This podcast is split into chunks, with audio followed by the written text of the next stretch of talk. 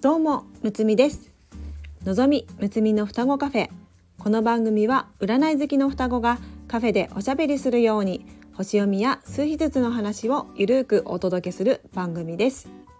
星読みや数秘術を日常的に取り入れて自分らしく生きるヒントになれば幸いです、えー、今日は、えー、条件付け環境数シリーズということで今日のお話は条件付け4についてお話ししていきます。私が数秘術を習った優子先生のアメブロよりご紹介していきますね。先日地球を卒業された優子先生。優子先生は太陽のように明るいライフパスナンバー3なのですが最後の最後まで生きるということを諦めずに今を生きている様子が印象に残っています。今でも私に数字のことを語らせてと空から言ってるような気がします。そこで優子先生が残してくれた記事から条件付けシリーズをお届けしていきます。条件付けとは環境数と言ったり第一ピナクルと言ったりします。数秘術では人生を大きく4つの時期4つの山ピークに分けて考えます。そしてピークごとに異なるエネルギーの影響を受けることになります。条件付けの数は最初のピークの数のエネルギーを表しています。そのピークは人によって多少期間は異なるのですが誕生から少なくとも27年間長い人で35年間そのエネルギーとともに過ごし文字通りそれによって条件付けられることになります。その影響力は圧倒的で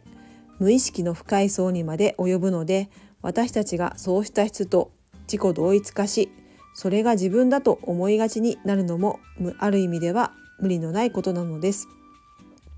例えば自分自身を表すナンバーの性質と条件付けが全く異なる性質の数字だった場合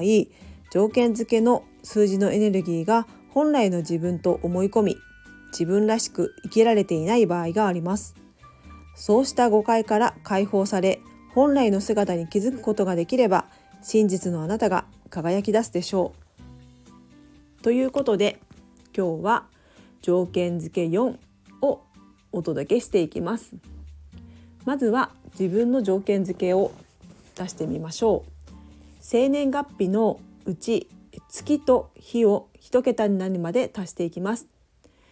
例えば12月29日生まれの方の場合は1 2 2 9は14さらに1たす4は5ということでこの場合は条件付けの数は5となります。えー、ではここからはゆうこ先生のアメブロをご紹介していきます。条件付け4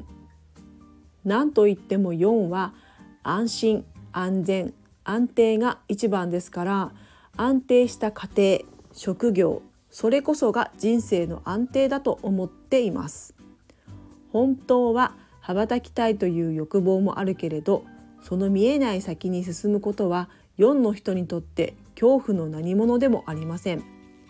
そんな恐怖を抱いて不安定かもしれない道に進むくらいなら多少窮屈でもここにずっといる方がよほど気持ち的に安心だわなんて思っていませんか？起動数個人周期でもお伝えしてきましたが本当の安定は目に見えるものや形ではなく心の本当の安定はそこにはないということを覚えておかなければいけません。条件付け4の人は幼い頃から両親や社会から現実で真面目にコツコツと確実に安定するものを選ぶべしなどと植え付けられてきています。なので公務員や働く場所として福利厚生がしっかりしているところを進められる傾向があります。当然結婚相手に求められることも収入がしっかりしているとかそういう安定が見える人でないとなかなか賛成してくれなかったりとか。どうでしょうか？実は私はこの条件付け4の人です。前に書いたけど何を隠そう私は親からこれらのことをとっても若い頃は常に言われていました。でも私この植え付けにとても反発心を持っていたので私私自身がこうでないと安定した幸せな人生になれないなんて思っていませんでした。それよりも言われれば言われるほどかたくなに拒否感がありました。ここでキーワード。この「かたくな」って言葉実は4を持っている人ならわかると思うけど4の人は真面目だけど頑固な一面を持っているのでかたくなになりますね。どの部分にかたくなになるかは人それぞれですがここからは追記です。条件付けに4を持つ人はどうやら上記に述べたことは少なかれ当てはまるようです。自分の持つ数に個人オリジナルタイプの数を持っている人は特にこれまでの人生に希望を持っていたようです。個人オリジナルタイプというのは、えー、奇数で構成されている方ですね。条件付け4に私も随分苦しみましたが3の個性が自然と顔を出そうとするとどこかで4の大丈夫？それって普通？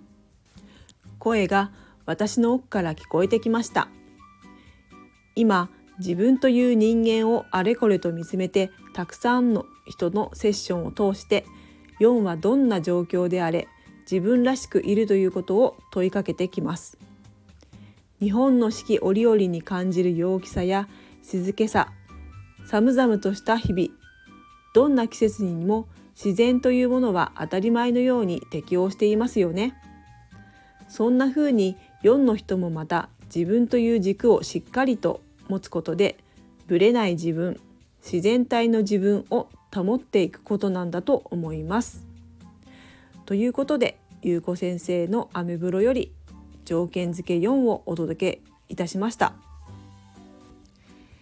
自分の条件付けを計算して4だった方あなたの幼少期の環境はどうでしたか？自分のコアナンバー例えばライフパスナンバーが奇数で構成されている方。1357番の方はもし条件付けが4だとしたらその条件付け4にとらわれていないですか？自分の条件付けとえ自分のライフパスナンバー、えー、を照らし合わせてチェックしてみてくださいね。では今日はこの辺で。この番組ではレターを募集しております。数日ずつと星読みの観点から一言アドバイスさせていただきます。ぜひ何かヒントになればと思いますのでレターを送ってくださいね。お待ちしております。最後まで聞いてくださりありがとうございます。また次回の双子カフェにも遊びに来てくださいね。むつみでした。バイバイ。